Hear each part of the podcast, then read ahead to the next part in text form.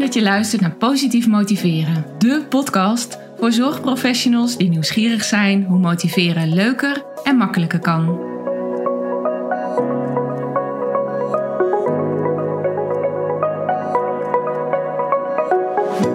Mijn naam is Marielle Tromp en in deze podcast wil ik jou inspireren met verhalen, inzichten en tips die jij kunt gebruiken om meer resultaat, plezier en voldoening uit je werk te halen. Coachende rol, dat doe je er als bewegingsagoog niet zomaar even bij. Vorige week mailde een bewegingsagoog. Ze schreef: Bij ons komen er veranderingen aan, want wij krijgen als bewegingsagogen een meer coachende rol. En deze week kreeg ik een telefoontje van een andere organisatie. We denken dat onze bewegingsagogen nog meer kunnen betekenen met een meer coachende rol. Dit soort telefoontjes en mailtjes heb ik de afgelopen jaren al vaker ontvangen. Ik denk voor het eerst een jaar of zeven of acht geleden. Sindsdien heb ik al veel bewegingsagogen gesproken van veel verschillende organisaties. En bij een aantal organisaties heb ik ook het team getraind en begeleid bij deze nieuwe rol. Want het is niet zomaar iets om even een coachende rol te krijgen. Een coachende rol, dat doe je er als bewegingsagoog niet zomaar even bij. In de podcast van vandaag deel ik waarom ik dat zo zie. En bovendien geef ik je drie adviezen voor als jij bewegingsagoog bent en dit ook bij jou of bij jouw organisatie speelt.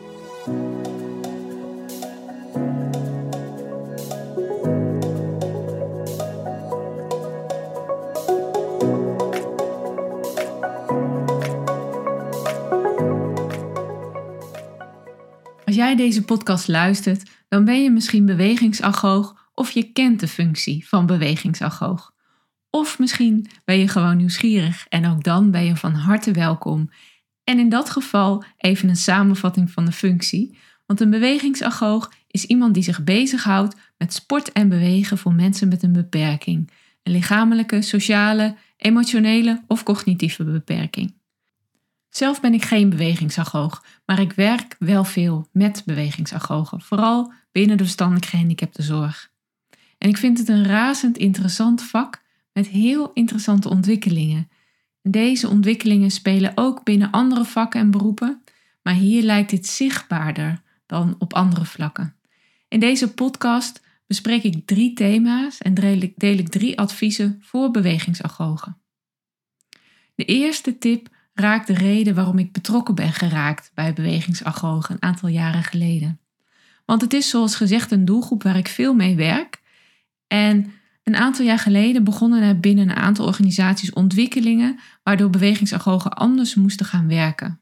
Dat kwam niet vanuit het vak zelf, dus vanuit de inhoud, maar vanuit de context waarin de bewegingsagoog werkt, namelijk vanuit de organisaties.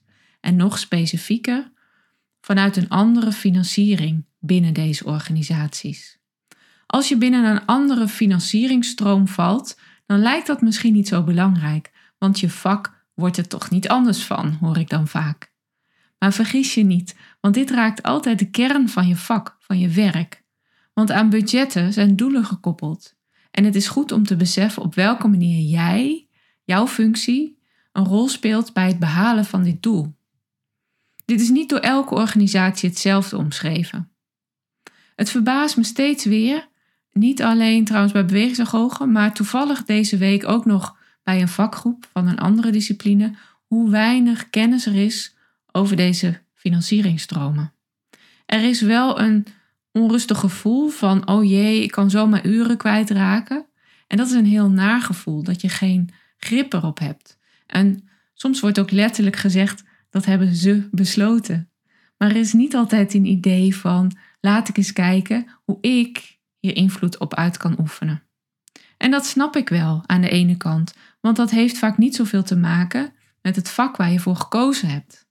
Maar aan de andere kant, als deze financieringsstroom het bestaan van jouw vak bepaalt, of het aantal uren dat mag worden ingezet, en daarmee dus ook jouw baan en jouw gevoel van grip, en misschien wel van veiligheid in jouw functie en ook je werkplezier, dan lijkt het toch wel slim om hier in ieder geval iets van te weten en van te begrijpen.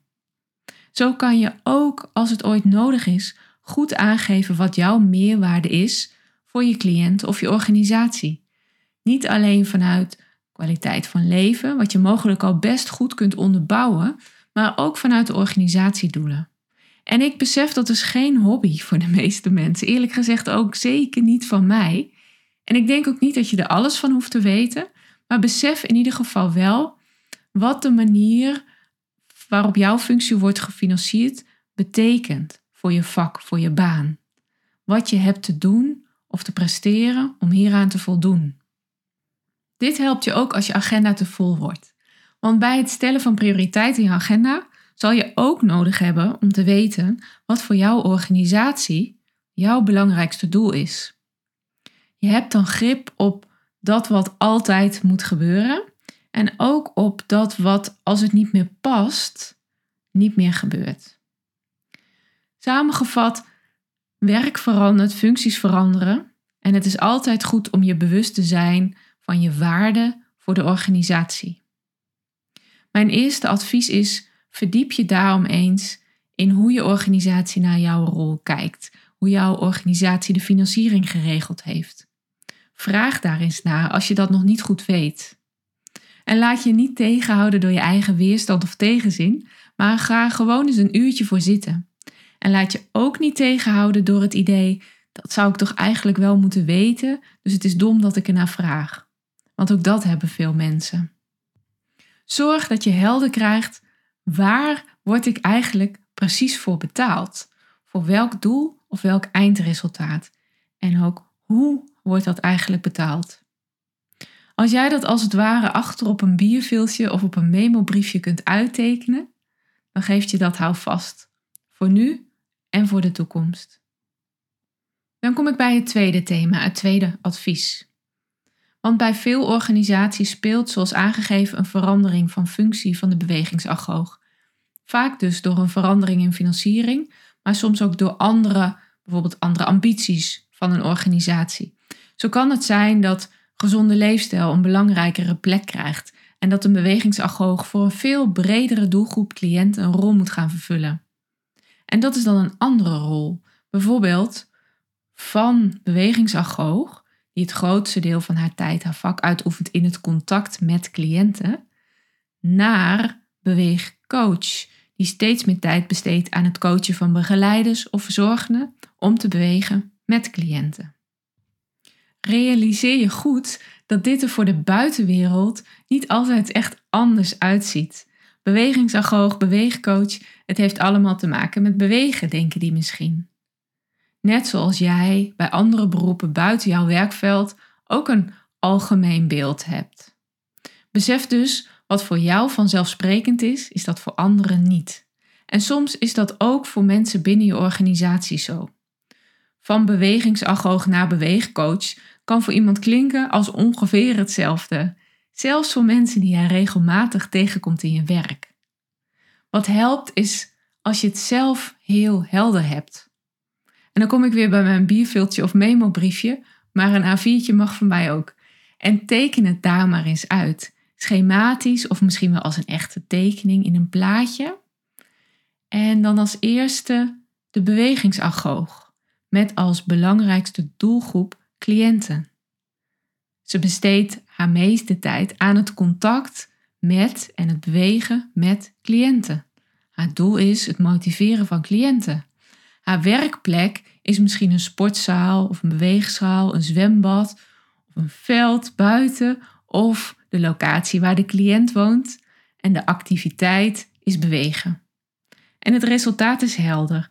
Een cliënt in beweging of een cliënt die makkelijker, beter of meer beweegt, wat waarschijnlijk weer leidt tot achterliggende resultaten. En een bewegingsagoog kan aan het eind van de week vaak goed zien wat ze gedaan heeft of gepresteerd heeft.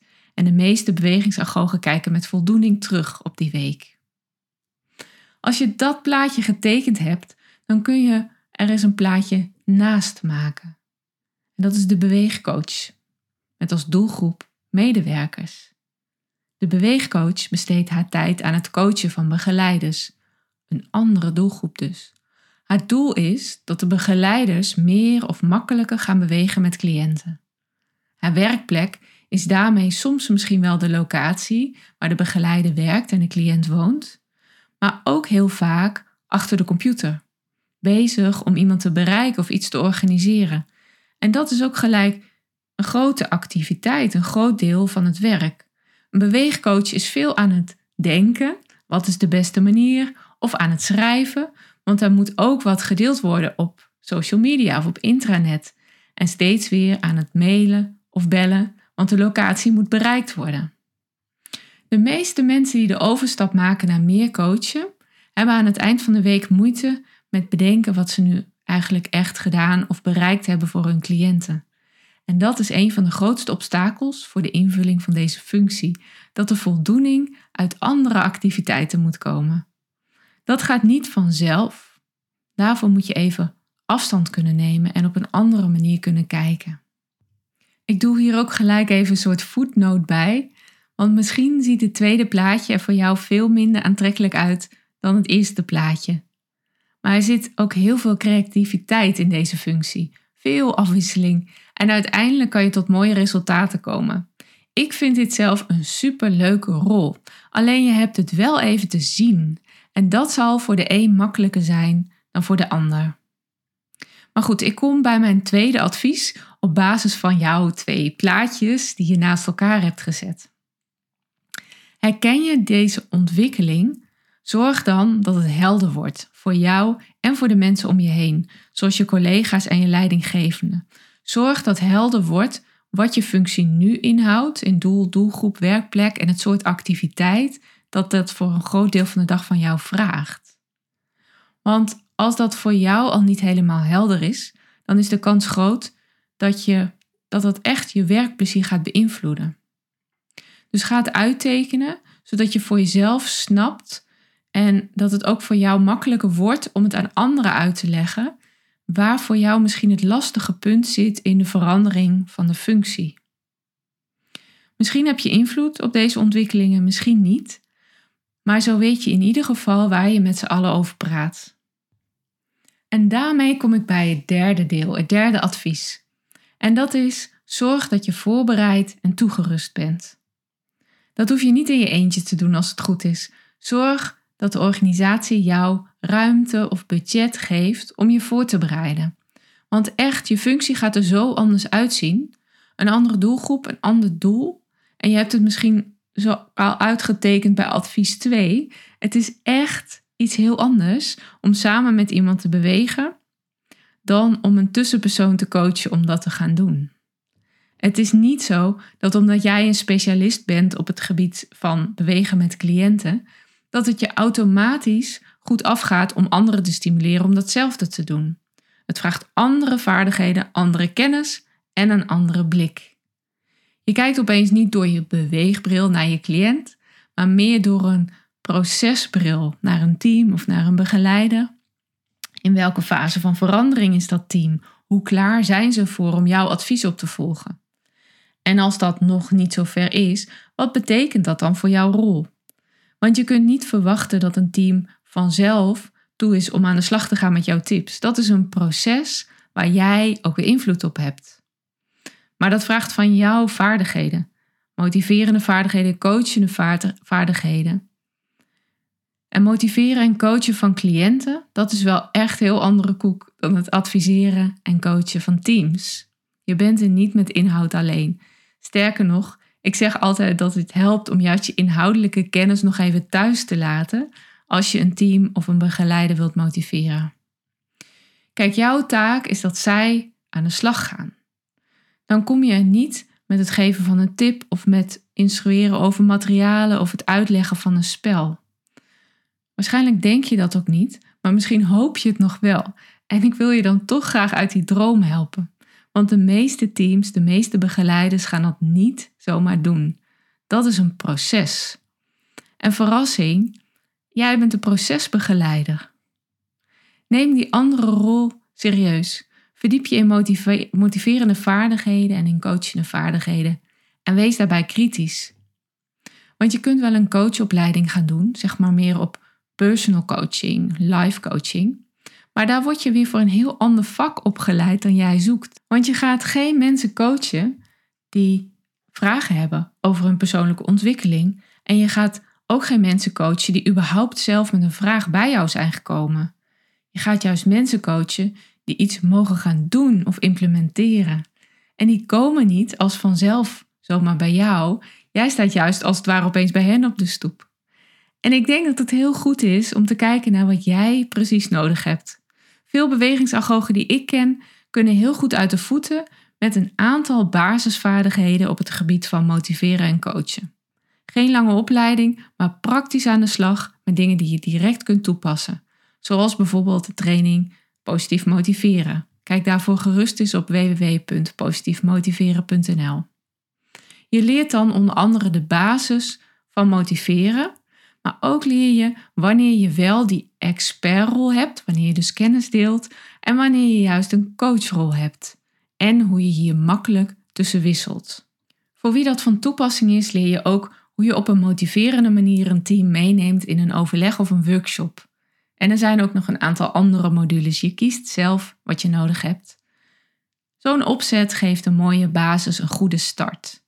Maar mijn advies is ook om daarna altijd tijd te blijven maken voor intervisie. Dat kan binnen of buiten je team, maar zo'n nieuwe rol, zo'n coachende rol waarbij je nieuwe vaardigheden inzet, vraagt om af en toe even afstand nemen. Bijvoorbeeld met intervisie. Dus het derde advies is: zorg dat je goed voorbereid bent met onder andere coachende en motiverende vaardigheden. En zorg dat je tijd hebt en houdt om hier goed naar te blijven kijken. Met deze drie adviezen ben ik echt niet volledig, maar ik denk dat dit je wel meer grip kan geven op je rol en op je werk en op je functie. En als je bijvoorbeeld als projectleider of teamleider of manager deze podcast beluistert, besef dan ook dat je niet alleen bent door te focussen op de bewegingsagogen. Zij gaan op een heel andere manier werken en daar heb je ook de context of de wereld om hen heen in mee te nemen. Denk bijvoorbeeld aan het goed informeren van de begeleiders, want die hebben soms het gevoel dat de bewegingsagoog haar werk niet meer doet, terwijl zij er als begeleider weer nieuwe taken bij krijgen. Je bent er niet met een informerend mailtje of een enkele mededeling. Je zult hier echt een plan op moeten maken, een project van moeten maken. En in de meeste gevallen is dat niet wat bewegingsagogen als eerste goed kunnen of willen, hoewel nieuwe bewegingsagogen natuurlijk al wel weer heel anders zijn opgeleid dan meer ervaren bewegingsagogen. Maar denk ook aan bijvoorbeeld de werkprocessen op locaties. Want als een bewegingsagoog of dus eigenlijk dan een beweegcoach die begeleiders gaat coachen, wanneer is dat dan zo? Op welke momenten kan de beweegcoach het hele team inzien en overleggen? Want je bent er niet met één begeleider. En hoeveel tijd heeft een team daar dan voor? En dat raakt ook weer aan scholing. Dus niet alleen scholing van bewegingsagogen, maar ook van de begeleiders. En dat gaat tot en met je aannamebeleid. Mag je bijvoorbeeld ook van een begeleider vragen om met een cliënt te gaan zwemmen? Dat is een thema wat trouwens ook nu voor bewegingsagogen al heel erg speelt. En ze lopen daar met begeleiders regelmatig tegenaan. Maar wat als een cliënt gewend was om bijvoorbeeld te fietsen, wandelen of hardlopen met een bewegingsagoog en dat kan niet meer? Mag je dat dan van een begeleider vragen? Dan heb je het dus eigenlijk zelfs ook over personeelsbeleid, maar ook aan überhaupt de visie van de organisatie. Veel organisaties hebben gezonde leefstijl of kwaliteit van leven of positieve gezondheid in hun visie staan. Maar ik heb regelmatig managers gesproken die het lastig vinden om aan te geven wat het dan in de praktijk betekent. Als het bijvoorbeeld om gezonde leefstijl gaat, wat is dan gezond eten? Hoe ziet dat eruit? Hoe vaak doe je dat dan? Welke momenten? En wanneer doe je dat niet? Is dat 250 gram groente of een extra appel of ook geen taart meer? En dat geldt ook voor bewegen. Wat verstaan we onder voldoende bewegen binnen de organisatie? En stel dat bij jullie de beweegrichtlijn gehanteerd wordt, wie is daar dan verantwoordelijk voor dat dat ook op dagelijkse basis echt invulling krijgt? En daarmee dwaal ik misschien wel een beetje af van het thema van deze aflevering, die ik ook echt voor de bewegingsrogen zelf wil maken. Maar ik wil daarmee wel laten zien dat zo'n coachende rol uh, je niet alleen, dat je dat niet alleen als bewegingsagoog en niet even bijdoet, maar ook dat je als organisatie deze nieuwe rol goed en serieus moet inbedden binnen de organisatie.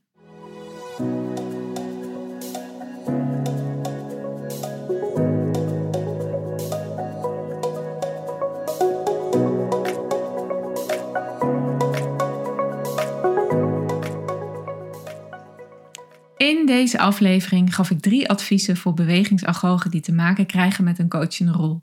Ik heb besproken, ten eerste, snap hoe het zit met geld en financieringen. Follow the money. Maak de ondernemer in je wakker en begrijp hoe dit werkt en welke rol jij speelt. Ten tweede, teken het proces uit van hoe je nu werkt en hoe je straks gaat werken. Maak het visueel. Kijk goed naar de overeenkomsten en de verschillen. Ten derde, zorg dat je goed voorbereid bent met coachende en motiverende vaardigheden.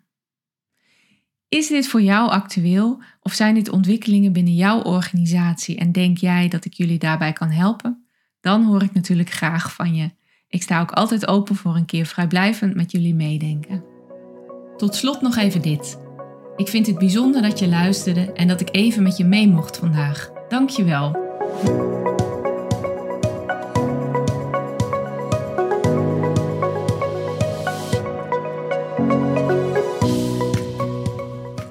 Vanzelf op de hoogte blijven van nieuwe afleveringen? Abonneer je dan op Positief Motiveren in jouw favoriete podcast-app. Op www.positiefmotiverenpodcast.nl leg ik je uit hoe dat werkt en vind je bovendien alle afleveringen inclusief de links naar extra informatie. Ook lees je hier hoe je met mij in contact kunt komen. Want ik vind het echt leuk om van je te horen. Ben je enthousiast over deze podcast? Dan zou ik het enorm waarderen als je helpt om deze breder bekend te maken. Dat kan door deze podcast met collega's te delen of deze te delen op jouw sociale media kanalen. Graag tot de volgende keer.